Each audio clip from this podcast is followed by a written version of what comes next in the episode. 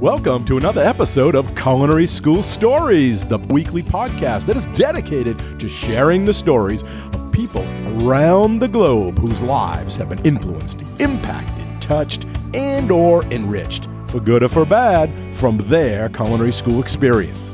Hi, my name is Colin Roach and I'm your host. Thanks for joining us today. You are an important part of this show where we ask the question, what's your culinary school story? So now, without any further delay, let's meet today's guest. Hello, everyone. We have a very informative show today. And I want to first thank you all for joining us for this episode of the Culinary School Stories podcast, a proud member of the Food Media Network.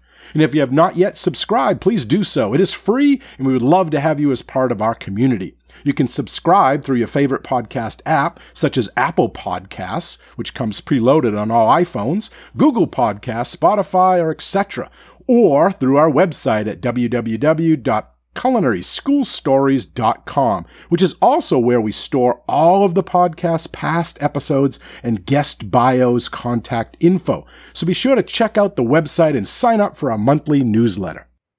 Well, I'm excited to welcome today's guest to the show. He is currently a senior culinary arts manager for Marriott International, belongs to numerous professional organizations, and has won quite a few culinary competitions, including Guy's Grocery Games on the Food Network's TV show. And so, without further delay, it is my pleasure to introduce today's guest, Chef Ashton Garrett. Ashton, welcome to the show.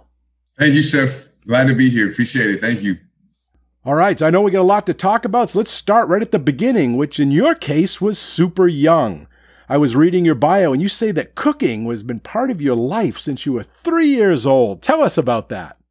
All right, yes, chef. So uh, I kind of just, you know, got my start early, early on. Uh, scared the heck out of my, my parents. Um, you know, like seeing a kid start, you know, that early with uh, infatuation for, you know, cooking. So um, I used to do it all. You know, I used to steal pots and pans and play with them, you know, and, and just do different things. And my mom had to, you know, strap some uh, some bells to my shoes throughout the house to know where I was because I always, you know, would uh, mischievously get into different things like that. So um, I, I kind of got my start, you know, easy bake oven straight out the, you know, the gate. Um, my, my father got, uh, my parents got me that for Christmas and uh, baked all the desserts in one day. Um, it was just an extraordinary experience, you know, watching the batter transform, you know, throughout the oven and, um, you know, creating the, smelling the aromas, you know, that was like on, on the early onset, my, my favorite um, aspect of culinary, you know, like getting in, involved in cooking. And then from there, uh, it was a culinary play set, you know, I'm making fake bacon, flipping fake pancakes, you know, I had a cash register, you know, I would, um, you know, play with play with it for hours on end while you know my brother and my friends are outside playing, you know, in the yard like regular kids do.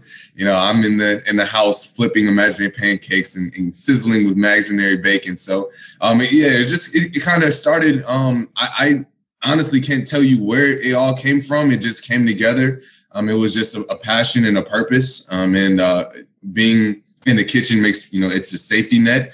Um, it's where I feel most comfortable, um, even on a professional level. And you know, it's always been something that I've just dove into and, and for the last uh, let's see uh, 20 years now it's it's been you know a, a, place where it's always been like okay that's Ashton Garrett's zone. So uh, that's kind of like the early on story and you know cooking my, with my mother in, in, the kitchen cooking with my father in the kitchen my grandparents in the kitchen uh, family reunions family events you know all of that you know on the early onset has just been tremendous. Awesome. Now tell me how that materialized throughout your like high school years? Did you participate in high school? Did you belong to you know clubs? Did you cook? Right. And, and did you have a job?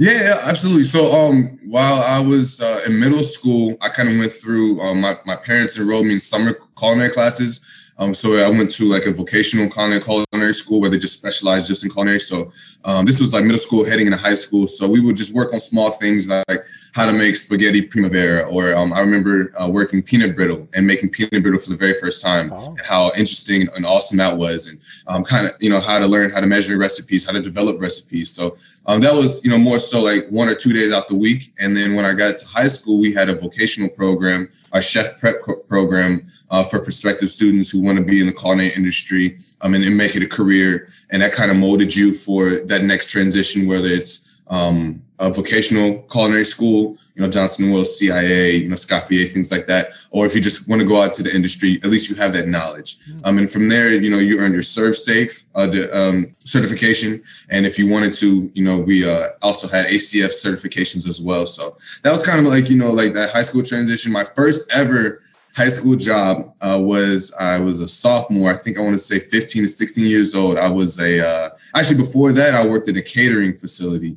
Um, my mother, who was a phenomenal wedding decorator, she uh, knew the owner of a catering facility and uh, kind of got me that job. You know, and uh, I was a dishwasher. Um, very, very, you know, taught me humility straight out the gate um, taught me respect, not, only respecting others, but respecting the kitchen, you know, how to, how to utilize and cross utilize things like that. And then, so I guess that was kind of my, you know, early on said doing weddings and banquets and things like that. And then we transitioned, um, I, I kind of just, um, transitioned into a full scale fine dining restaurant that we had in Akron, Ohio. That's where I'm from and uh, I, I, worked there. I was a deep cleaner, and uh, as you might know, chef, that's kind of like the lowest on the brigade. So yeah, I was you know scrubbing floors, scrubbing you know wherever the guests might see, or even you know kind of kind of keeping the um, the uh, the equipment appreciated, you know, so it doesn't depreciate throughout, you know, as easily and kind of scrubbing things and then graduated, actually got promoted to a dishwasher, you know. So I tell people that all the time. You're like, yeah, man, you started below a dishwasher. Yes, exactly. So I was a, a deep cleaner and, uh, you know, got promoted to dishwasher and, uh, you know, the prep cook and, you know, banquet cook and then, uh, originally I was on the line and I was the youngest ever out of the entire company to be on the line. And awesome. a year later, I was promoted to lead line cook. So, um, yeah, my, you know, definitely, definitely, you know, keeping my head down, uh, yes, chef mentality, learning, you know, the ropes. Um, uh, it, it's like I said, it taught me humility. Um, it taught me a lot of respect um, and, and, you know really appreciation for for the chef role. There's nothing wrong with being a dishwasher. It's where I started, and a lot of other people started in this industry, exactly. and it, it does help build that foundation. You know, you have that appreciation for all positions in a kitchen. Exactly. Okay, so now you're getting out of high school. You know this is going to be your career. You're going to go to school. You're in Ohio. How did you pick Johnson and Wales, right. specifically the Miami campus? Tell us that. Pro- how many schools did you look at? Which ones? Did, how did you finally make that decision? Yes, uh, actually, Chef, that's a great question and an interesting question that you know I, I always tell people. Um, actually, I um I have family down in Florida, and my parents or my entire family we traveled down there pretty often, whether it's going on cruises or just you know kind of vacationing. And so that was you know a, a lead, um, I should say, influence. Um, but I also looked at Johnson Wales Providence. Um, I also looked at CIA. CIA was actually where I wanted to go originally, um, and I didn't take a campus visit. I kind of took a virtual tour. Um, you know, on their website and things like that. I saw saw what they had to offer, and I, and I loved it. Um, and then, you know, very, this was all in eighth grade, chef. You know, I kind of wanted to make up my mind, you know, like pretty, pretty soon. Like, this is what I wanted to do. I was just looking at culinary schools and uh, I saw Johnson and Wales, North Miami actually come from a newsletter in the guidance office of my high school, uh, or my middle school, I should say. And um, I kind of just looked at it and you know researched it online. I said, "Wow, this is where I wanted to go." Mainly for for one or two things why I wanted to choose, excuse me, why I wanted to attend Johnson Wales North Miami. Um, one, the diversity um, I, you know, the diversity was was incredible. You know, the the rate at which it was um, growing, as well as you know, um, I, I, just love being around diverse people. Um, it just I think it brings a wealth of ideas, a wealth of perspective, uh, you know, a wealth of uh, innovation, and also the second, I actually want to be on a, a cruise ship, chef. Mm. And uh, yeah, like I said, my parents have been on thirty plus cruises. My brother and I have been blessed to be on probably I want to say like five to ten. Um, and you know, I kind of just you know, I was like, wow, you know, the opportunity to travel, the cook different cuisines. Um, you know, to be to be um, like I said, to be on a, on a boat that's constantly revolving. So I thought that was a cool idea, and you know, no better place to be in Miami. You know, with the cruise port, you know, right right down there. So that was kind of a driving factor as well. And but ultimately, when I got down there, you know, I had chefs even like yourself, Chef Lacostra, um, you know, Chef uh, Kopsik, kind of give me some more perspective um, and, and, tell me to branch my wings out a little bit more. So that's kind of what I, I, veered away from the cruise ship industry a little bit, but we'll, we'll talk about that later on. But um, yeah, that, those were some driving factors. And, you know, a lot of people say like, yeah, you know, was was the sun, you know, like the, the weather, weather, right. exactly the weather driving factor. I'm, yeah, you know, that's always that's always a, a, great factor, you know, especially coming from Ohio where you, know, you, you see snow often. So, but yeah, that was definitely a great factor. Now you mentioned diversity being a you know a factor in your decision. Did you find diversity at the other schools that you looked at, like CIA, Providence? Did you find it there or or not? No, uh, yes, I did. Yeah, um, more so like Providence. You know, CIA I think does extremely well in molding their students for you know the, the next level whatever that's that's going to be. Um, and uh, to be honest with you the the reason why you know cia was at the top of my list was the alumni association was so strong you know and um, the acf you know alumni association you know that that um, kind of parlayed into the cia was de- a definite and prominent factor. Um, i didn't me personally, I don't think I went into depth that much to see about their diversity scale. Um, you know, Johnson and Wales kind of promoted that on the early onset that they were, you know, the I want to say like one of the the number one, you know, uh, most diverse universities. So that was like, you know, like it caught my eye, you know, fairly soon. Again, I'm I'm only in eighth grade, so that's that's you know, I'm, I'm just right. seeing this for the first time. And Miami, and Miami is much more international than say Hyde Park or Providence exactly. and stuff. So there's a lot more cultures right. there a melting pot of different diversity. Exactly. So yeah, that was that was another driving factor too, Chef. Awesome. So did you go visit the campus first, or did you just go there blind, ready to go? I did. I went on a campus visit. Um, we had like a culinary weekend uh, kind of thing, and that was tremendous. You know, just to see. And my parents urged me to do that, and, and I'm glad that they did. You know, just to because as you and I both know, you know, like relative, you know, culinary school um, in in general is um, not the the least expensive thing in the world. Yeah. So it was, you know, very important that that you see, you know, first where you're going to be staying,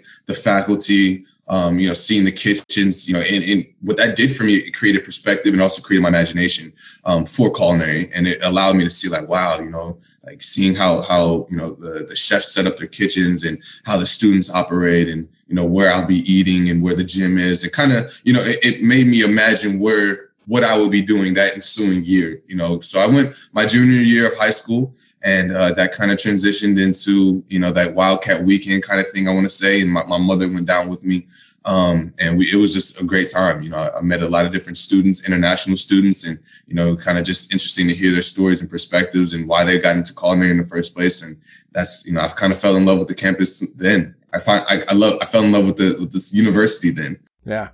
Yeah, I mean, you you definitely want to go check out these schools first. I mean, you're paying a lot of money. You mentioned. Right. I mean, you're buying like a you know a fancy European sports car there price. You wouldn't go buy it without even test driving it. So go see it and, and, and exactly. get involved and see what it's all about and see if it fits because there's different campuses for everybody, right. different schools for everybody. Exactly. So speaking about expensive, did you uh, did you apply for scholarships? Uh, how did how did that all work? How did you help pay for it? I mean, you knew in advance you were in eighth grade and high school, and you so you knew you had to save up. Did you apply for grants? Did the school give you money? How does how does one kind of alleviate some of that finance? Tell you what, Chef, um, that's a, a, great question, and um, what's in particular, and I'm extremely blessed to be, you know, to say this. My parents helped me out tremendously. Um, and and I, I wouldn't be the chef I am today without without them. So, mom, dad, if you're watching this, thank you so much for all that you've done. I really appreciate it. But, um, chef, to be honest with you, uh, we started my sophomore year in high school just applying for different scholarships. And to any young student now um, thinking about going into culinary school, start early. Please start early. Don't be the last to wait. You know because what when it comes around your junior year, senior year, after you're done taking the ACT, SAT, you know, you're kind of getting college fever, but you're not the only one getting college fever. You know, there's so many other students getting college fever. So that means there's a, a splurge and a rush to kind of apply for these scholarships. So that makes it even more compounded and more competitive um, in terms of getting a scholarship. So, Chef, I think in all, I applied for a little over 130 scholarships throughout my wow. yeah throughout my high school um, tenure, I should say. Uh, I was you know blessed enough to receive. I want to say probably about 50 to 55 of that. I'm not sure to how much money that equates to, um, but it, it was de- it definitely helped me out. You know, with culinary school. And actually, the, the um, Johnson Wales did assist me in that. Uh, their uh, parent or sister organization, uh, FCCLA, um, uh, definitely you know helped me out and, and gave me a scholarship mm-hmm. with, with, that as well. So um, keep your grades up study, study, study, work hard, but but please start early, start often. You know, if any high school student watching this, definitely, definitely want to you want to be ahead of the curve, hundred percent. Yeah, because it is expensive, and but people should know that that's like the sticker price, right? You know, the, most schools, and that's true, and not just culinary, all universities. That's not the the price you pay. It's always discounted depending on everyone's situation yep. and where you're coming from. So, you know, look into it. Don't ever discount a school because you think it's too expensive. Go and go through that financial process and get those scholarships and grants. This institutional aid, but there's also specific ones to our industry, like from the National Restaurant Association, the American Culinary Federation, and local chapters. Right. So really explore those little niche type pockets. Um, did you find any any any of those in the industry type scholarships? I did. Yeah. So I.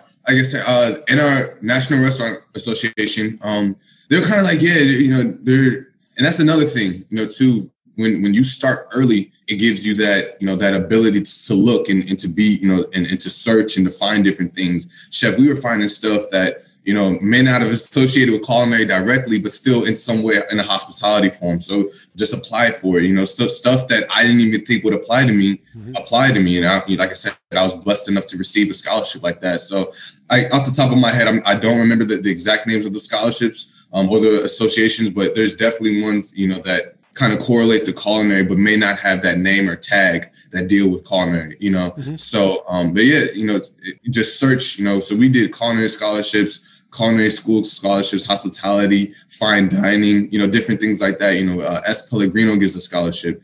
Mentor BKB gives a scholarship. FCS, of course, or ACF, of course. Um, World Association of Chef Societies. You know, there's just so many, so much out there. You know, ProStart, FCLA, DECA, um, you know, all these great organizations. I think James Beard Foundation does a clearinghouse too. Is that? Oh my gosh, yes, Chef. Oh, thank you. Yeah, uh, James Beard. You know, plethora of scholarships. You know, with that organization. So it's out there. You know, you guys just have to, yeah. you know, buckle down and, and just keep looking. Because most people don't want to do the work. So if you do the work, you do the digging. You know, just filling out those applications, those essays. Sometimes you can use the same, you know, body of it and just one size fits all. Yeah, exactly. I mean, I know when I was going through school, same thing. I didn't have a lot of money. One of them I applied for was this. I forget the name of it, but it was a Presbyterian scholarship. Okay. I'm not pre- I'm not Presbyterian. Right. But exactly. it never but it never said in there you had to be. You had to be. Exactly. So right. I applied for it. I got it in four years in a row. And I'm like, hey, exactly. Thank you, Presbyterian scholarship. Exactly. Yep. And you know, I say that to say I'm glad you said that, Chef. You know, because that that can deter you away from not applying. You know, that you that you you know create a, a conscious thinking that you know, oh, this doesn't apply to me because it's, you know, this specific. But if it doesn't say, you know, like the, the rules don't apply, and like you said, you know, one one one size fits all. So, but yeah, that's awesome, Chef. Great. Okay, so you got to culinary school, you got it kind of paid for there a little bit. Let's talk about your classes. What was your first lab class? Were you scared? Do you already had a lot of experience. Were you above those students already in class? Were the chefs mean, like some people think? Tell us about that experience. What's going through your head? This is uh, one of my favorite stories I always tell um, because it's it, it's you know, such such a nuance. Uh, my first ever class, chef, was uh, baking and pastry fundamentals. Mind you, you know I'm down there to cook. I, I want to be hands in, you know, neck deep and, and just culinary, full savory. You know, I want to do what the guys are doing on Food Network and what I see on Netflix and all this and with the fire and they're flipping and stuff like that. Um, you know, I, yeah, let me let me just say, because some people may not know, when you go to culinary school and you're going for culinary arts, not baking and pastry, you still have baking and pastry. You still have exactly. front of the house classes, you have exactly. dining room, you have bartending, you have academics. So you right. may not get into that culinary lab right away. Right. And that was the thing, you know, like so I had this mindset where I, you know, know, first thing in, we'll be sauteing, we're, we're, cooking and doing all this, you know, like we're in the advanced level classes and things like that. So I get my schedule, you know, as every culinary student student does, you know, based on their trimester. Um, and it says baking and pastry fundamentals. And chef, my my morale went from 100 to like negative 100. I'm, I called my parents. I said, my first, I quit. I, am out of here. I, I, I, my first class is baking and pastry. I can't believe they do, do this to me. I don't want to bake. I don't want to do this. Um, but a little backstory, chef, I, I, I wanted to be a baker when I was little, you know, like, oh. I, you know, with the easy bake oven and everything like that. You know, um, I went to cake decorating classes. I baked brownies, which is my favorite dessert, you know, cookies for, you know, a local hair salon, my mother's hair salon. So I would sell, you know, my baked goods. So I, I love everything baking. And as I kind of got older, um, my patience ran a little ran, ran, a little ran a little dry. And of course you know to be a baking and pastry artist you know you, you have to appreciate that for one in which i do i learned a, new respect going down to johnson and Wales mm-hmm. about baking and pastry of course um, but also you know the respect about patience and um, and how intricate it really is and how detailed it is. So um, yeah, that was that was kind of a little bit backstory. But um, my first class like i said was baking and pastry. Uh, chef kevin kopsick a phenomenal instructor for anybody who, who may know him down at Johnson Wales. And um, so I was there. Uh, I was there. I got there. I think class started at seven o'clock. Chef, I want to say I got there at six thirty. Um, I was the first one, first one in the in the class, and I'm thinking I'm in the wrong classroom because it's kind of it's all right, 645, 650. You know, I'm not seeing you know many students, and I see you know chef chef stuff was already in there. You know, he was already set up, of course. Um, he I think he just stepped out to get a coffee or, or talk to some colleagues. So I was you know in the class just thinking, just looking around, like man, like this is this is baking and pastry. Um, and of course the pastry labs are cold, so they're like they're they're cold for a reason. You know, to keep everything regulated at room temp or at its certain temperature. So I'm in there shivering. I'm like, man, this is this is really you know not helping my case for wanting to be at Johnson and Wales right now. Um, but no, you know, my, my first class was amazing. You know, the students that were that were involved there, um, like I said, diverse. You know, we had different students from Texas, California. Um, some you know were indigenous in terms of being uh, from Miami um, New York, you know, just all from all over the world, all over the country, I should say. Mm-hmm. Um, and, you know, kind of just back and forth, you know, having, you know, uh, small talk throughout the class and bouncing ideas off each other. Um, you know, we were there for a reason. We were there for a purpose. And um, it was, it was great to be there. And like I said, he was a phenomenal instructor still to this day is. Um, and I really appreciate his guidance, you know, and, and helping out for that. Mm-hmm. But it's so true. When you want to be a chef and you go to culinary school and you go into baking, you're like, uh, I did the same thing. It was the worst grade I got when I was in culinary school. I got, I think a, I was all A's, but I think I got a C or a C plus in classical right. bakes. And even the instructor come out to me and she was a German lady. Like, you could do so much better if you apply yourself. Exactly. like, yeah, I'm gonna hire. I'm gonna hire a patient. Right. I, I, don't want to yeah. do this stuff. And that's that's the funny thing, chef. If, if I may, real quick, um, chefs uh, Kopsick actually said that. He said, you know, although the majority of you actually want to be chefs, you know, a chef doesn't mean that you're just strictly just a chef. You know, you you need to be well rounded. You need to understand, you know, the, the the layers to being a chef and that spoke volumes to me even to this day you know and um, he said you know what what happens when you have your pastry chef call off or your executive pastry chef can't make it sure. you know are you just going to shut down the kitchen or shut down the restaurant you know you potentially lose thousands of dollars and um, as you and i both know you know the the uh, our industry revolves around you know the money you know whether it's waste or you know keep keeping a, a certain you know p&l you know kind of standard so you know that like i said that that spoke volumes to me and that, and that ignited uh, a flame in me to want to learn and adjust myself to baking and pastry. Yeah, and the skills you learn, and they're so valuable to be a chef. You got to be well rounded. And even though you may not practice it or be a practitioner of that, you should understand it because those areas will be underneath, you know, usually your exactly. responsibility as well. So, the very least, just to appreciate it and what right. the level of skill, you know, people that, that really go into that have and what they can exactly. bring to the table for you. So, Okay, so what was your favorite class then? You got out of baking, now you get into finally get into some cooking classes, some culinary classes. Did you have a favorite and and why? I think Chef um Garde Manger was definitely a favorite. Garde Manger and um I have to say Garde Manger and meat fabrication ah, were, were definitely yeah definitely some of my favorites. Um, Garde Manger, um, just just understanding the creativity behind it, um, as well as the resourcefulness know, as Garde Manger, you know, you kind of just in the in the old school days, you know, you kind of those are the scraps, and yeah. you just use yeah. the scraps to you know turn it into something. It, of course, forced meats. Make some money. exactly, make some money. You know, forced meats and you know different things like that, pates. You know, so uh, learning how to do that and learning that skill, um, and and uh, understanding and respecting the true value of the word waste and how to alleviate waste. Um, you know, and um, you know, turning different things like and throughout you know school they teach you um, okay, the scraps goes into a stock, or you know, we're composting, or you know, we can utilize that for a different class. You know, save, save, save, save, save. You know, don't throw anything out that doesn't need to be thrown out, of course, um, unless you know it, it uh, infringes on HACCP or anything like that. So that for sure, Garde Manger and the meat fabrication, you know, with Chef Alan Lazar at the time, you know, that was a tremendous, you know, class, you know, just learning the ins and outs. Your chef up until that point, you know, I only knew what was right in front of me. What I mean by that is, you know, I go to a restaurant, I order, you know, a salmon or a snapper.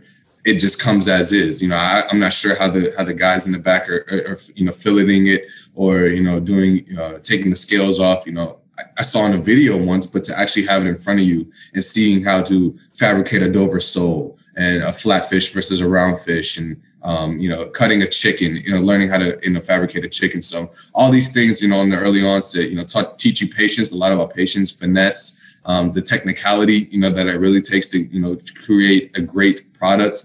Um, and I, have you know, learned a lot from that. Mm. Yeah, it's so true. That class is, is valuable uh, uh, in a lot of different ways uh, as well.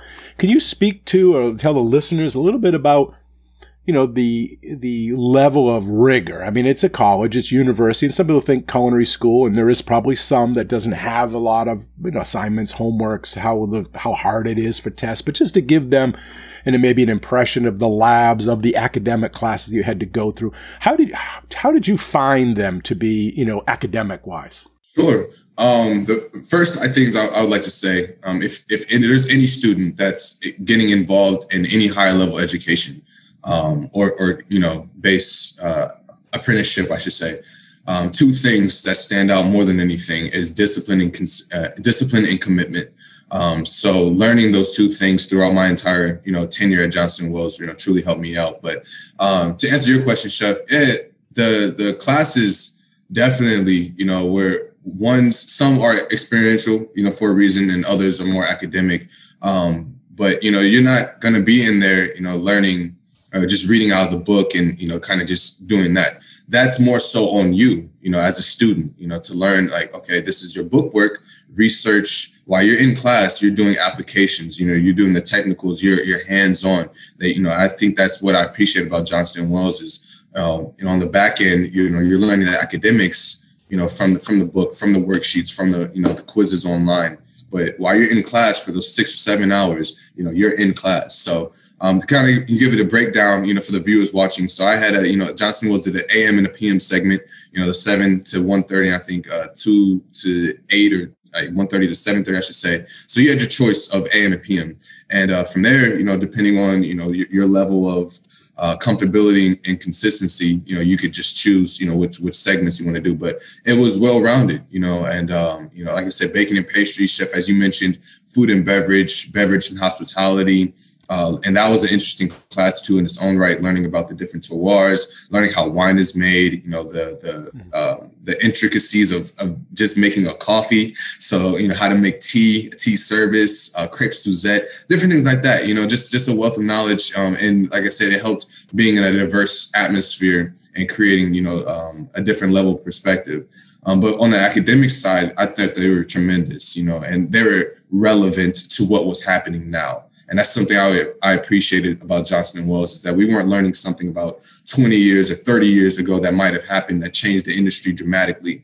Although we did use that at a, at a, as a foundational level to, to build, um, it was nothing more so than just, okay, Ashton, this is how we use technology and at Marriott International and we would actually you know have a conversation with somebody who worked at Marriott International in real time on how he or she implemented that into the business platform mm-hmm. um, and you know different things like that so it was it was a tremendous experience you know and uh, learning so much really afforded me you know the opportunity to garner my degree and uh, you know be the young chef that i am today now you went, you've got two degrees from there, right? You got an associate's degree, and that was like I'm in culinary arts, and then you stayed on for a bachelor's degree.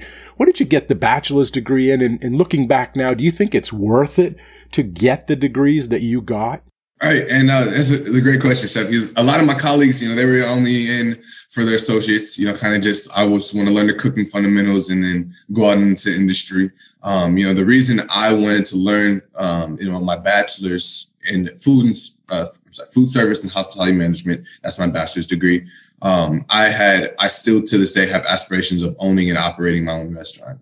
And to do that, I wanted to be well rounded in the business sense. Um, and, and, learning about you know statistics and financials and, and management, uh, money management, time management, um, you know all these things that parlay into a, a well-rounded business you know platform. Um, and I think that any chef can agree with me that you know as your chef, you're not just a chef. You know anybody can get put great food on a plate, but you need to learn about profit and loss, um, how to, you know, scheduling, um, waste logs, different things like that. All that affects the overall business sense, you know, target audience, location, different things like that. Stuff that we learn in your class, chef, you know, cost control and management, you know, things when we do in the sim, you know, the, the dreadful sim simulation at the end, you know, that, that so many people, you know, didn't like. Um, but I appreciated it, you know, even though, you know, sometimes I would I would fail and stumble, but, but it taught me every time I would fail and stumble, I learned a lesson on how not to do this. You know, maybe I shouldn't open my restaurant over here now because of X, you know, so and so and so and so. So um, I wanted to stay on. Like I said, uh, my bachelor's uh, just to learn, you know, be a well-rounded chef, you know, um, and it's it has profited me, you know, it helped me out tremendously. Now to say, um, unfortunately, in the, in the current unprecedented times now, you know, where you know the jobs may not be as you know fluctuating um, as as they once were. Um, it can be you know daunting for a young chef to, to think like okay do i really need this? And uh, what i say to that is really just sit down plan out your year plan out the next five ten years where you would like to be. You know one great thing about our industry is that it changes every day you know sometimes for the bad sometimes for the good. But even in the bad you can learn from that and grow from that.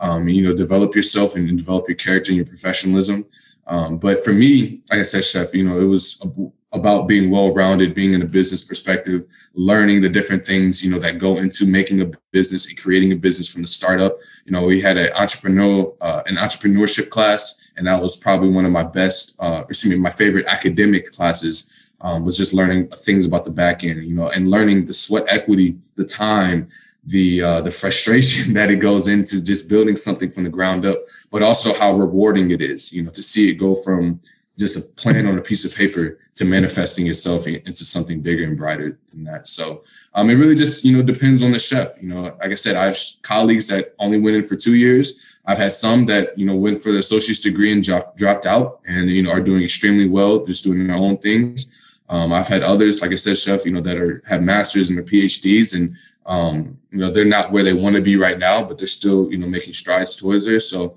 you know, it just depends on, on what you want to do. What about the the aspiring culinarian that's out there, maybe working, thinking about going to culinary school, and, and they're hearing from people, you don't need culinary school. I mean, just stay here. We'll teach you everything. Go to the school of hard knocks. Why spend all that money? Have that right. debt? Why not just learn it through the ranks, like you know the old model from Europe, you know, apprenticeship mm-hmm. model. What do you what do you think about that? Can you co- compare, contrast the two, and Certainly, and, and, I was posed that question too. I asked one of my mentors, you know, like, is is this really worth it? You know, is culinary school really worth it? And I think the biggest thing um, that students look at, of course, when it comes to culinary school or any higher level, you know, education or apprenticeship, is the cost. That's like the biggest thing. You know, you can have aspirations. You can work at the Greenbrier. You can go to CIA, Johnson and Wales all these, you know, great coveted institutions, and you know that have um, created, you know, an alumni of tremendous chefs, tremendous, you know, um, hospitality industry leaders, and and just you know have your imagination full,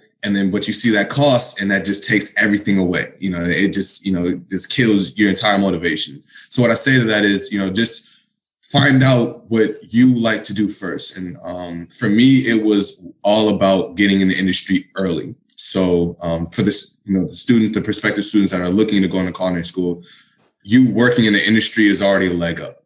And uh, you know, you and I tell people this all the time. I tell culinary students all the time: get into the industry first and foremost. Before you think about any culinary school, make sure that this is what you want to do. I don't care if it's working at Applebee's or Olive Garden or even like a fast food kind of you know restaurant, McDonald's, Burger King, whatever the case may be. Get into the industry, understand the rigors, understand the you know the the vocabulary that's being used, understand the language, understand you know the time the discipline that it takes, you know, to become a cook and then eventually become a chef.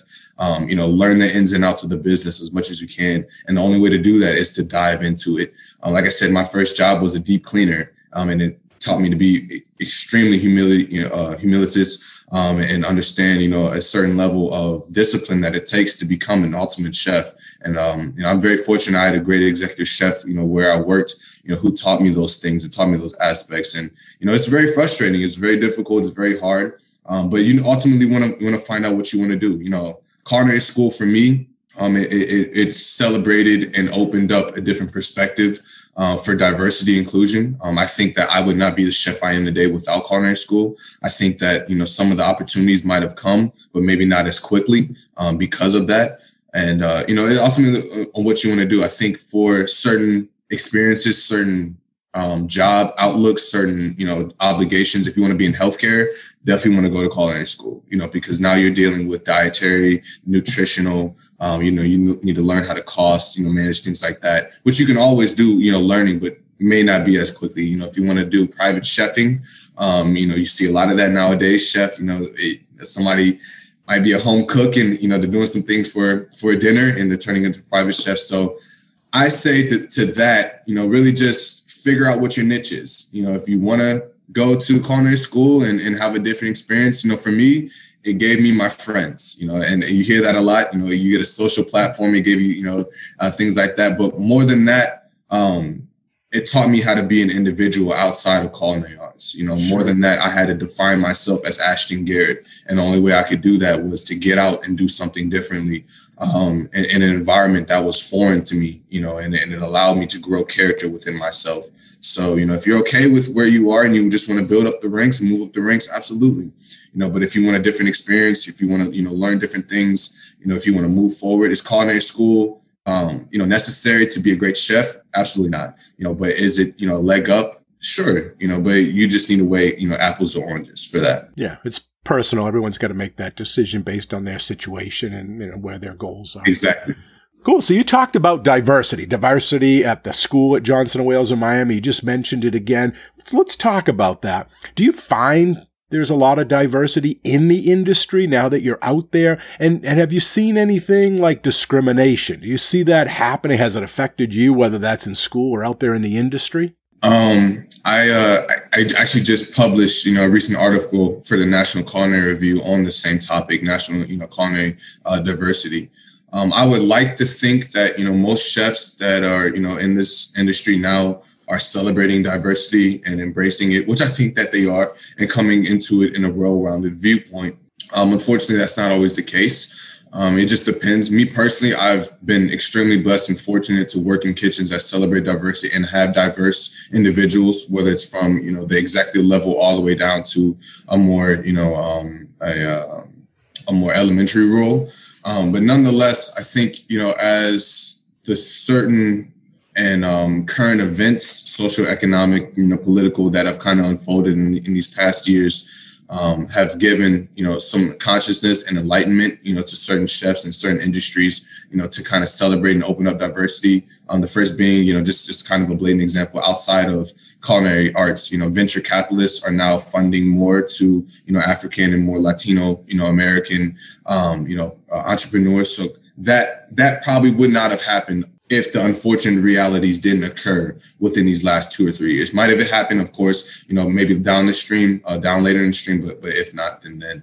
Um, but yeah, you know, chef, you know, it, it's um, it's a sticky topic that I always, you know, kind of teeter totter with. Uh, like I said, I would like to to say that they are, but unfortunate reality, you know, sometimes it's not you know, um, for instance, women, you know, women of color, you know, even women in this industry, you know, are still being disenfranchised, um, you know, still kind of being pushed to the side a little bit, whether that's with equal pay um, or just respecting the industry in, in general. Um, but there are some trailblazers out there, you know, that are that are continuing to push. Um, I think um, Chef Kimberly Brock Brown is, is a perfect example of that, and she was on on this uh, you know podcast as well, helping out Dominique Crenn, you know, out in San Francisco of uh, you know her restaurant, you know, what she's doing with women. So it's it's just been you know a, a plethora of, of different initiatives being you know happening or happening now you know for the push you know to to embrace diversity to embrace inclusion uh, whether it's racial gender you know religious whatever the case may be i think um, you know because food knows no gender chef you know it knows no discrimination knows no age no bias and things like that you know it just knows to to exist and to be appreciated and uh, you know, just as you and I, you know, we, we look different. Of course, we have different backgrounds, but you know, that doesn't discount from us. You know, I might want to learn our, you know, Ireland cuisine, you know, or Irish cuisine. You know, you might want to learn Western African. You know, we don't throw any bias, you know, with food. So why why should we do that with each other? So that's kind of some things that you know I, I tell people with that. Right. Um, and for me personally, like I said, chef, I've been able to be in diverse kitchens all across the world. Um, and uh, it's, it's like I said, it's given me a wealth of perspective, and it's just been a tremendous experience. I haven't had uh, an experience with discrimination or racial, you know, and bias. Um, which I'm very blessed, you know, to, to have that. Unfortunately, I do know colleagues that have gone through some things and it's deterred them away from certain aspects in this industry, which is unfortunate. Um, but as, as we continue to progress, I think, you know, two is always better than one when we come together and build together and we can achieve anything. Great. Uh, why don't we talk about taboos then? There's taboos in our industry that's been around haunting us for decades.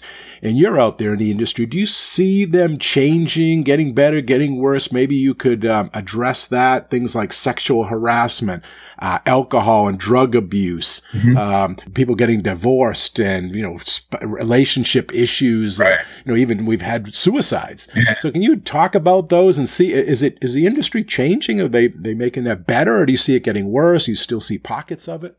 I think I think you know um, change is always long you know it's very very very long and it's through that it's strenuous it's difficult right?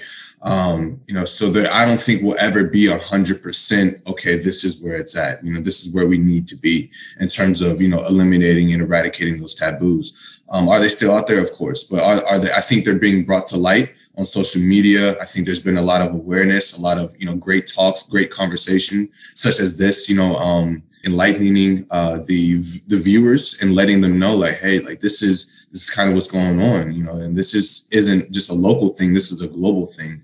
You know there's just the outstanding pressures that it has on an industry. Um, i think the uh, the biopic excuse me the movie uh, Burnt, you know, and, and, it's of course it's fictional in the platform, but I think it does an accurate, um, you know, uh, depiction of portraying, you know, kind of those rigors um, that the actor Bradley Cooper, you know, kind of went through and, and goes through. So, um, in my perspective, I think we're we are, you know, at, at a point where it's kind of a turning point. You know, hey, like this isn't, you know, we we want a better work life balance.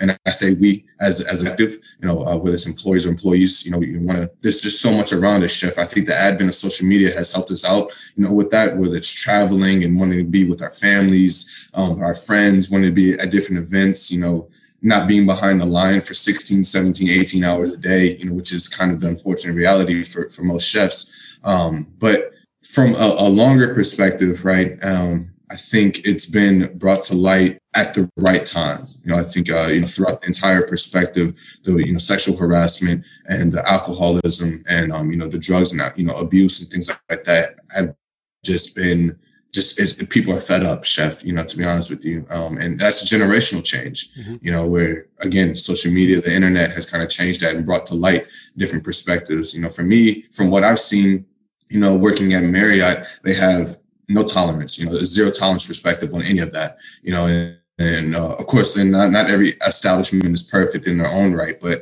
you know, for to work for a company in a position that believes so so dearly into the health, the well-being and the health of their associates you know really helps me out. Um, and for one day you know building my restaurant building my company building my corporation you know i can model that off of that. So mm-hmm. um, i think i think the taboo still exists um, but they're being exposed and they're being exposed every day. Yep. Good stuff. Yeah it needs to let's change gears here i want to talk about Guy's Grocery Games. Okay. That was last year. You're the winner. Tell us about that. The listeners out there, you know, they just see it from the perspective of an audience, you know, watching these things, but maybe give us a little glimpse behind the scenes. What happens? I mean, sure. we see a half hour show, but I'm sure it takes much longer to do all that filming and get all you set up and makeup and all the directions. Can you go through that a little bit? I couldn't. Um. Yes. Yes. I, I can. I can say uh, just just a few things. You know, unfortunately, I'm not allowed to say the the, the whole the whole spiel. Oh, okay. Yeah. It's, it's no. It's can't, no can't reveal the recipe. Huh? Yeah. Yeah. It's, it's okay. I, I I can say what, what I what I uh I, I can say. Uh, it was a tremendous experience. Um. If there's any young chef out there, any chef in general that you know kind of just wants to try something new, try something different, you know, apply whatever it is. You know, guys, grocery games, chopped um, you know, Iron Chef America, whatever it is, you know, kind of just, you know, put, put your foot out there and, and just see what you can do. So actually, Chef, how I got onto the show was a very interesting and kind of funny experience. So I was on a family cruise. Uh, I think we were in uh, the Gulf of Mexico, I want to say, or in the Caribbean. Um, and, uh, you know, I, uh, I received like an Instagram, you know, DM and he, you know, anybody who's on Instagram, you have direct, general, and like kind of where it says like uh like basically spam in, in a certain way. That's the third category. And I, I saw a message, you know, come in that in, in, that uh in that category, and I, I, clicked on it, and it was a director. You know, she had reached out to me. "Hey, Ashton, you know, I've, I've been." Uh, we've noticed your work and you know we, it, we, have followed you for some time you know we're wondering if you would like to be a contestant on the show and to be honest chef I was about to delete that entire message because, like I said, it went, there. It, that's fake. yeah, exactly. It's fake. It went to my spam. I'm thinking like, yeah, there's no way. Like, okay, whatever. And um, I had a you know change of heart. It was like you know like my my my subconscious was just telling me, Ashton, go on LinkedIn. You're on LinkedIn a lot. You know, just just type in her name, see what pops up and chef you know she extensive background you know she was uh, you know director for different channels things like that. So i'm saying to myself like wow this is this is you know legit. So um with my parents and I, you know, we bought the Wi-Fi package on, on the boat. Mind you, we're in the middle of the of the ocean, and I had my first ever interview with them on a cruise ship. Um, and we had a, a conversation, and um, after several, you know, uh, interviews later on, you know, with different producers and, things like that, um, I was able to get on the show. So yeah, they, they they do a tremendous job. The behind the scenes are just you know incredible you know, meeting meeting Guy himself, meeting some of the judges, learning how they operate, how the producers operate. It's all like it's like a, a huge orchestra. Mm-hmm. You know, they everybody's playing the position, everybody's playing the part. Um, you know, and making the production as great as it is. You know, you have people that are being flown out for, you know, from third party companies, you know, to, to help you know, run the production and, and, system, things like that. I had no idea. Like you said, Chef, you know, we see things on TV just as they are. We see the final product, but to actually be behind the scenes and learning how, you know, what the, the hair makeup is or what the, um, you know, how, how they choose outfits and color patterns, you know, for, for different contestants, um, you know, that, that kind of fit your style, that, that fit, you know, the, uh, the perspective uh, or the character of the contestant. It was it was incredible. You know, it was a fun experience. And Guy himself is an awesome guy. You know, as he is on camera, is exactly how he is on off camera. You know, he's a tremendous you know humanitarian. You know what he's been able to do for the culinary industry. You know, raising um, a little north of twenty million dollars. You know, to help out the culinary industry yeah. this year has been you know tremendous. So you know, he really cares. You know, dearly about our industry. He's a phenomenal guy. Um, you know, I'm, I'm glad to call him a mentor now, as well as the other judges, you know, the esteemed judges that were on the the uh, the show. Um, but yeah, Sheffield, you know, it's just a phenomenal experience. You know, they. Uh, what do they do with all that food? Is, is it a real? It's not a real grocery store, so they don't use it all up. How, what do they do with it? Right. Um. So actually, this is uh, I read an article before I, I was even flown out there. Um. So they donate all that food, whether it's you know to food banks, um, to different farms, to you know all of that gets refurbished or repurposed in, in a different way. Um, and it's actually run, it, like you said, it's not an actual grocery store, but it's ran as an actual grocery store. You know, they have ex- expiration dates, you know, first in, first out, has to, of course, you know, because it's real food and we are cooking for, you know, people. So, that, you know, the, that mm-hmm. sanitation, safety and sanitation is absolutely paramount, especially on a production level. So, you know, being able to be on the show and, um, you know, seeing that and understanding that and reading that, um, and then actually going to experience that was just something, you know, like, wow, it was mind blowing. So, um, Flavor Town, that's the name of the grocery store, um, was was tremendous. They have, I think, I want to say over thirty thousand different ingredients. Wow. You know that that range over hundred different cuisines. So it was it was a daunting task, chef. I won't, I won't lie to you. You know, it's like uh, I will say this. You know, they kind of, you know, before then, um, you know, before they say camera, you know, action, we're rolling you know, you kind of get like a small tour of the of Flavor Town. And mind you, chef, it's it's like wow, it's mind blowing. You know, like you're in a, a, grocery store. You and I both know you might have your own local grocery store. I have my lo- own local grocery store. Um, it takes years to develop where everything is, you know. So yeah. being in Flavor Town, like you're like, oh my gosh, like where's the milk? Oh, they're in aisle one. Oh, and you're looking like, where's aisle one? You know, so yeah, that was that. That also builds into the entertainment aspect as well. Yeah, so you got to have a strategy, like almost a mind map of where you're going to go and where you think things are. And you have to exactly. Great, great to hear that they do donate it all and that they repurpose it, and that, that makes sense. Right. So let's talk about American Culinary Federation. I know that's been a big part of your life since you know way back, and you're still very much involved in that. So let's say there's someone listening that knows nothing about it. Tell them, you know, sell it. What's the value of ACF, and what can what can they get out of? What have you gotten out of it, and right. you know, where do you see yourself going within the organization, the federation? Yeah, so um, American Culinary Federation. I'll just give you a little bit of background about my affiliation. I started when I was in high school, uh, juniors, uh, junior year to my senior year in high school.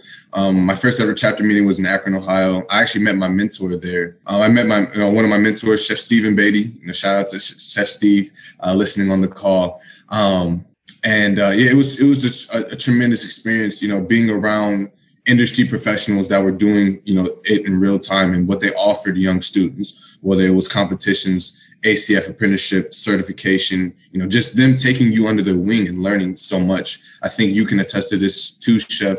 Um, mentorship is huge, absolutely huge in our industry. You know, learning from somebody that has done it for years and years and years and doing it at a high level um, is, you know, is inspiring. And one of the reasons why, you know, young chefs go on stages, you know, is to learn how an operation is running that or how, you know, their mentor, their favorite chef is running that. Um, for instance, you know, I did a stage at Emeril's Delmonico um, by Emeril Lagasse. You know, I grew up watching Emeril's, and for me to actually cook at one of his restaurants was life changing. So anyway, um, you know, with the ACF, the stands for American Culinary Federation, as you said, chef. Um, it's just you know an organization or federation, you know, comprised of chefs from all over the world um, who just are um, committed to the betterment of you know sustainability for chefs um, with accreditation, ACF accreditation. I think we have over uh, 20 different accreditations for you know different obligations. We're all the way from the certified master chef to something more um, uh, rudimentary, you know, certified culinarian, um, and you know, and certification really matters. You know, certification really, really matters. You know, it can set you apart, whether it's with pay, whether it's you know, a competitive salary. Like I said, um, just you know, you learning the ins and outs and, and how to do this um, I think at Johnson Wales, you know, it's a requirement that all of their um, faculty, in terms of, of, chef, are accredited in some some way. So, um, you know, if you're looking to, to be, you know, a, a, professor or a teacher, or even, you know, just an executive chef, you know, later on in life, you know, it's definitely a, uh, definitely an organization that you want to get into.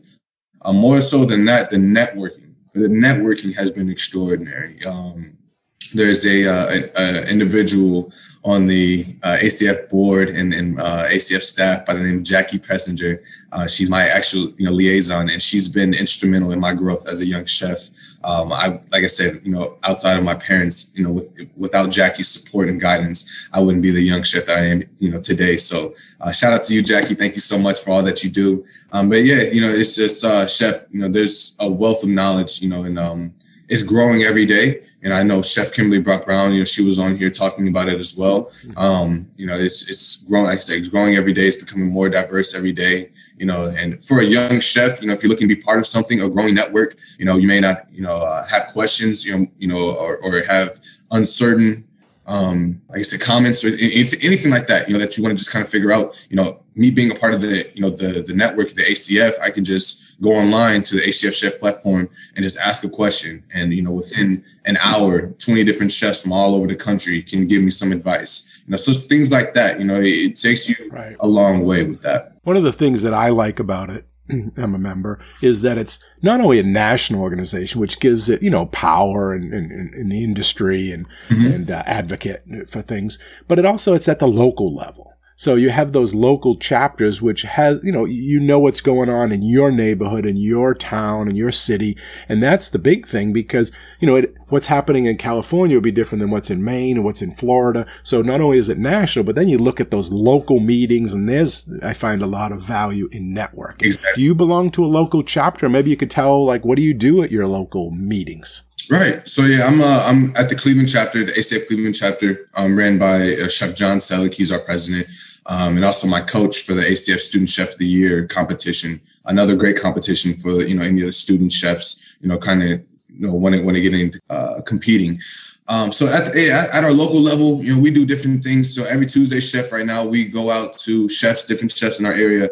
We go to a food bank um, and we cook for the less fortunate. So, you know, we kind of just it's it's like a, a, chopped competition to be honest with you, chef. You know, kind of just go into the pantry, find out. You never know exactly. You have no idea what what every every week it changes. So you know, we kind of just go in there, put our minds together, create a game plan. You know, we have three hours to cook for potentially up to 150 to 300. You know, um, citizens or you know people that receive our food.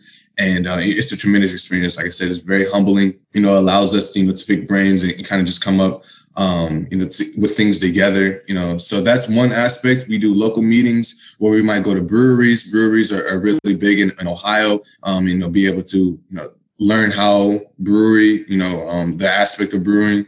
Um, go to different restaurants, you know, type into different restaurants. We'll have chefs that, you know, that do demonstrations. Um, unfortunately, now you know because of COVID and the restrictions, um, majority of that is virtual in terms of demoing and, and having you know different chefs on the platform. Um, but I'm certain once everything you know clears up, um, we'll be back in full swing. And they can find out about local chapters and the national chapter through the website, right? Which is right. what is that website? Uh, I think it's uh, www.acfchefs.org, or if you just Google ACF Chefs, you know you'll be able to find it. And then you can look at local chapters. So if someone's listening right. Kansas or Dakotas or somewhere, they mm-hmm. can find who their local chapter is, the list of presidents, and they can reach out and contact them and check it out. You don't have to be a member to go to a meeting just to, you know, find out and explore and, and get some exactly. And also, Chef, there's you know, the, uh, ACF just enrolled a, a mentoring platform um, where I think it's you can um, sign on to be with the ACF for 60 days. I want to say, kind of just like a trial period, 30 or 60 days. For, forgive me for not knowing. Um, and you can I just see what the ACF's all about. You know, and also you can sign up for that mentoring platform. And if there's a chef that you know that you say, for instance, you're a student that is really into Asian cuisine, and you kind of just want to learn more about it, you know, you can just go on this platform, type in all your information, um, what your interests are, and you know you can find a chef that's also doing you know Asian cuisine at a very high level, and you know become mentee mentor. So that's a, a, great you know initiative I think as well that that the ACF is doing. Yeah, there's a lot of free resources on there. I've seen some webinars, and I think you just had one on food trucks. So if someone's interested yes. in opening operating food trucks, or that was a couple uh, days ago, yes sir. Or marijuana or dispensary or something, right. and cooking with that, and uh, catering. So there's a lot of information on this. That, you know, if you're interested and you're listening to this and you want to find out more information about the organization, go to their website, acfchefs.org. Yes. Tell me about your book. You wrote a book. What is it? Why did you write it? What was the inspiration for it? What's the title? Where can people find it? Sure. Um, a few of my favorites. Uh, we launched uh, in August of this year. I'm sorry, August of 2020, and it's um, just uh, like exactly how it sounds. A few of my favorites. A, collection of ten recipes that uh, I've created. You know, throughout my uh, that are based upon you know my childhood, my experiences traveling abroad, you know different things that I've and also where I foresee the culinary future. Um, so yeah, it was you know it just uh, my father actually came up with the idea um, just as a marketing tool. You know after I won Guy's Grocery Games, you know we're looking to you know kind of Con, uh, invent my brand, if you will. And we thought no better idea than or um, than to create a recipe book. So I got got to work, you know, found uh, you know kind of just experimenting with you know different ingredients you know here in the local area. And uh, just came up with 10 different recipes ranging from salads to appetizers to entrees you know different things that, that i you know was was comfortable making.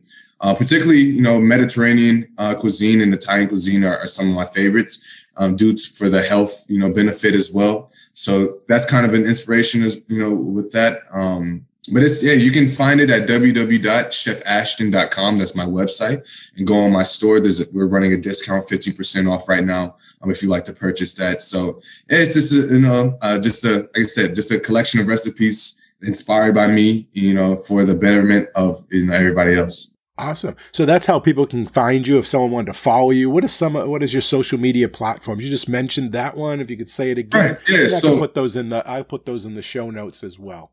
Okay.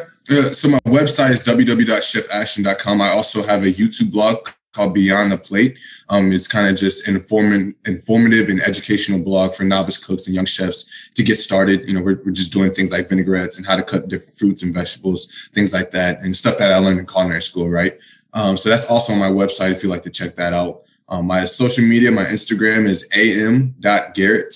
Um, this am.garrett, that's my Instagram, LinkedIn, Ashton M. Garrett. Facebook, also Ashton M. Garrett. So uh, you can give me a follow. I'll follow you, follow you guys back. I really appreciate it. Um, and yeah, chefs, you know, that's, that's how they can find me. Awesome. Great.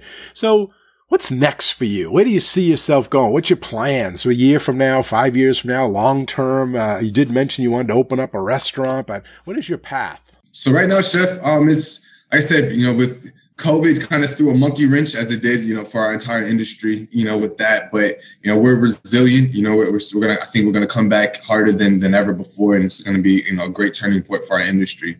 Um, but as of right now, it's just you know continue to build my brand, continue to build you know the wealth of knowledge that I'm doing. Um, you know, just just being you know, with different opportunities, uh, learning. Um, I would like to get into the Michelin, you know, level um, and, and, cook there, you know, whether it's abroad or something, you know, more more internal, um, and just learn from different chefs wherever that that might be. You know, I'm not I'm not too certain. I would love to, you know, go back to Italy and probably cook over there some more.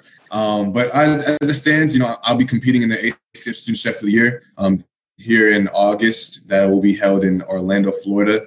Um, I I'm proud to announce that I'm also the uh, I was appointed to be the ACF National Young Chefs Club president. So you know that's that's been a tremendous opportunity for me thus far, and we're just continuing to build. So, but five years from now, chef, yeah, I just you know I, I think I want to be molding my my career path. You know, continuing to learn, continuing to grow. I can't tell you exactly where that looks like now. Like I said, I hopefully at a, a, a higher level. You know, whether it's Michelin or you know more of a prestigious fine dining hotel, you know, with St. Regis or, or uh, you know, Ritz Carlton. But you know, wherever the case may be, I just want to give it my all and, and, be surrounded by you know great, interactive, influential people that you know that are dedicated to the craft of cooking and and want to be you know. Um, want to be you know uh, an inspiration for others you know help others but i think long term you know some of the, some of the goals i have long term is um, being advocate for um, world hunger. You know, I, I, think that there's no place, you know, on this planet for world hungry. I, I don't think, you know, any mouths should be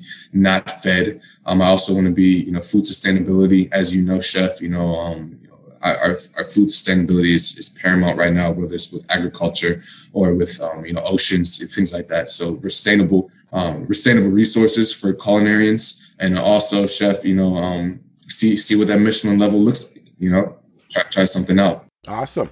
So you say you're the president of the Young Chefs uh, yes, Association club. or club.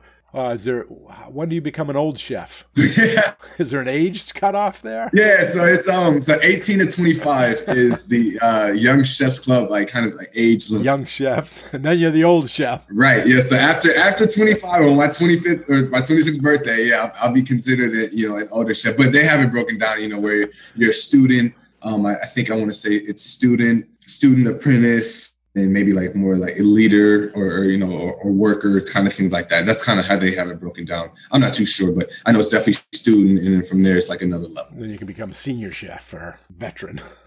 Right yep senior or, or director or you know different things like that. Awesome. So as we get close to the end here i'd like to ask um, is there any last minute advice or guidance that you could leave with the listeners maybe there's someone out there that's thinking about going to culinary school, is wants to follow the path. They're they're on the fence on it, or they're maybe even thinking about just getting in this industry. What's some advice that you would give them or guidance? Uh, first things first, get yourself into the industry at any capacity you possibly can. I understand that jobs are scarce right now, um, and you know our industry is extremely volatile. Um, but still, you know, try try at any capacity you possibly can get yourself into this industry. Um, you know, it gets learning is is the best way you know for any you know to gain any experience i think. Um you know the old school saying some things are better explained and some things are better experienced. Um in, in this case you want to experience it. You know you want to go out into the industry see exactly what it's like. Um so that's that's my first piece. Second piece uh find great mentorship and you'll often find great mentorship while you go through the, this process of learning and experimenting and, and finding different things like that. Um, and just network your butt off, you know, like find different chefs, you know, like I met Chef Roach, um, you know, in 2016, 2017, and, and to have this call, you know, three, three, four years later is uh, because of our networking, you know, so somebody knows somebody who knows somebody else, you know, and um, our industry has changed, like I said, every day. And you can use that as a platform to help boost you up um, and your uh, ability. So as it turns into culinary school, you know, you definitely want to weigh, you know, apples to apples. Think about, you know, where you want to go, why you want to go there. You know, what specific program. Um, find out about the faculty. You know, learn learn some things about there. When I decided to go to Johnson and Wales, I did research on possibly you know every chef down there. You know, and I, wanted to understand the history of Johnson and Wales, You know, starting up in Providence and making its way down to um, you know Miami, Florida, and even the Denver campus as well. So research, you know, learn more about it. Reach out to the recruiters you know, ask them for, for different information um, and get started on your scholarships early on, guys. You know, there's also grants programs. You can do loan forgiveness. There, there's so many different ways. If you want to be there, you'll find a way to be there. You know, so don't don't stop. Don't ever give up. You know, keep pushing forward. Um, and then my last piece, chef, that I would like to you know provide is uh, stay patient and always stay prepared. Um, you know, one of my mentors said, you know, he told me, he said, Ashton, it's better to be prepared for an opportunity and not have one than to have an opportunity and not be prepared for it at all. So for the young chefs out there right now, you know, continue to practice knife cuts, work on your skills, you know, measurements, all these things, although they are mundane and probably, you know, like um, forgive me for using this word stupid um, but they're going to help you you know because practice creates you know better practice which creates progression and progression creates efficiency. And while you're in this industry efficiency is, is the key to the game. You know you always want to be as, as efficient as possible. So um, i hope that helps. You know if, if you guys want to reach out to me like i said you know chef has my links uh, I'll be more than willing to talk to you and help you out some more. Um, Chef, thank you so much for, for having me on this podcast. It was a, a tremendous pleasure. Thank you. Yeah, great. I think that uh, hospitality industry in a whole it will help anybody. I mean, that's why we're in this business. Right. So, as you just offered yourself, I think you know most people will do the same. So you know, if you see someone a chef in your local area, or teacher, instructor, don't be afraid. Reach out. And worst I'll say is no, but I bet ninety nine point nine they're going to answer your question and will be able to help you and give you free advice. Right. And that's all it takes, you know, just just that free advice, you know. And that's that's um, you know, something that you should cherish for the rest of your life. You know, like that's that's some, you know, them giving themselves to you, you know, that wealth of knowledge, that wealth of experience. You know, um, you can learn so many things in a book, but like like I said, once you're out there doing it and you're learning it from somebody, you know, who has done it for years and years and years, it's just a tremendous experience. Right. And these chefs have so much knowledge that they don't need it anymore. They want to give it away. right. Exactly. They're done with it. right. Yo, let me pass it on. Yo, let me pass it on. Excellent. Well, that's just about all the time we have for this episode. I want to first thank you, Ashton, for coming on the show and sharing your culinary school story with all of us. Really appreciate you sharing that, your time, your honesty, your insight. Thank you very much. Chef, it was a pleasure. Thank you for having me. Um, for anybody viewing, view more of Chef Roach. Please, please, please. He is doing a, an incredible, incredible service for our industry, and uh, we really appreciate him. Thank you, Chef. Oh, thank you. I enjoyed our chat. Bye bye now. Take care, Chef. Thank you. And a big thanks and appreciation also goes out to all of you, the listeners. We hope you enjoy the show and this episode. You all are a big part of this show, so please let us know what you think. Your comments are always welcome and they help us in making the best show possible. You can email them to culinaryschoolstories at gmail.com. That's culinaryschoolstories at gmail.com or even leave us a voicemail at area code 207 835 1275. That's area code 207 835 1275. And if you like the show, we have a big ask of all of you, and that is to share the podcast with everyone you know and to give us a positive rating and review on Apple Podcasts. Okay, until our next culinary school story, take care and be well. Bye bye. Culinary School Stories is a proud member of the Food Media Network.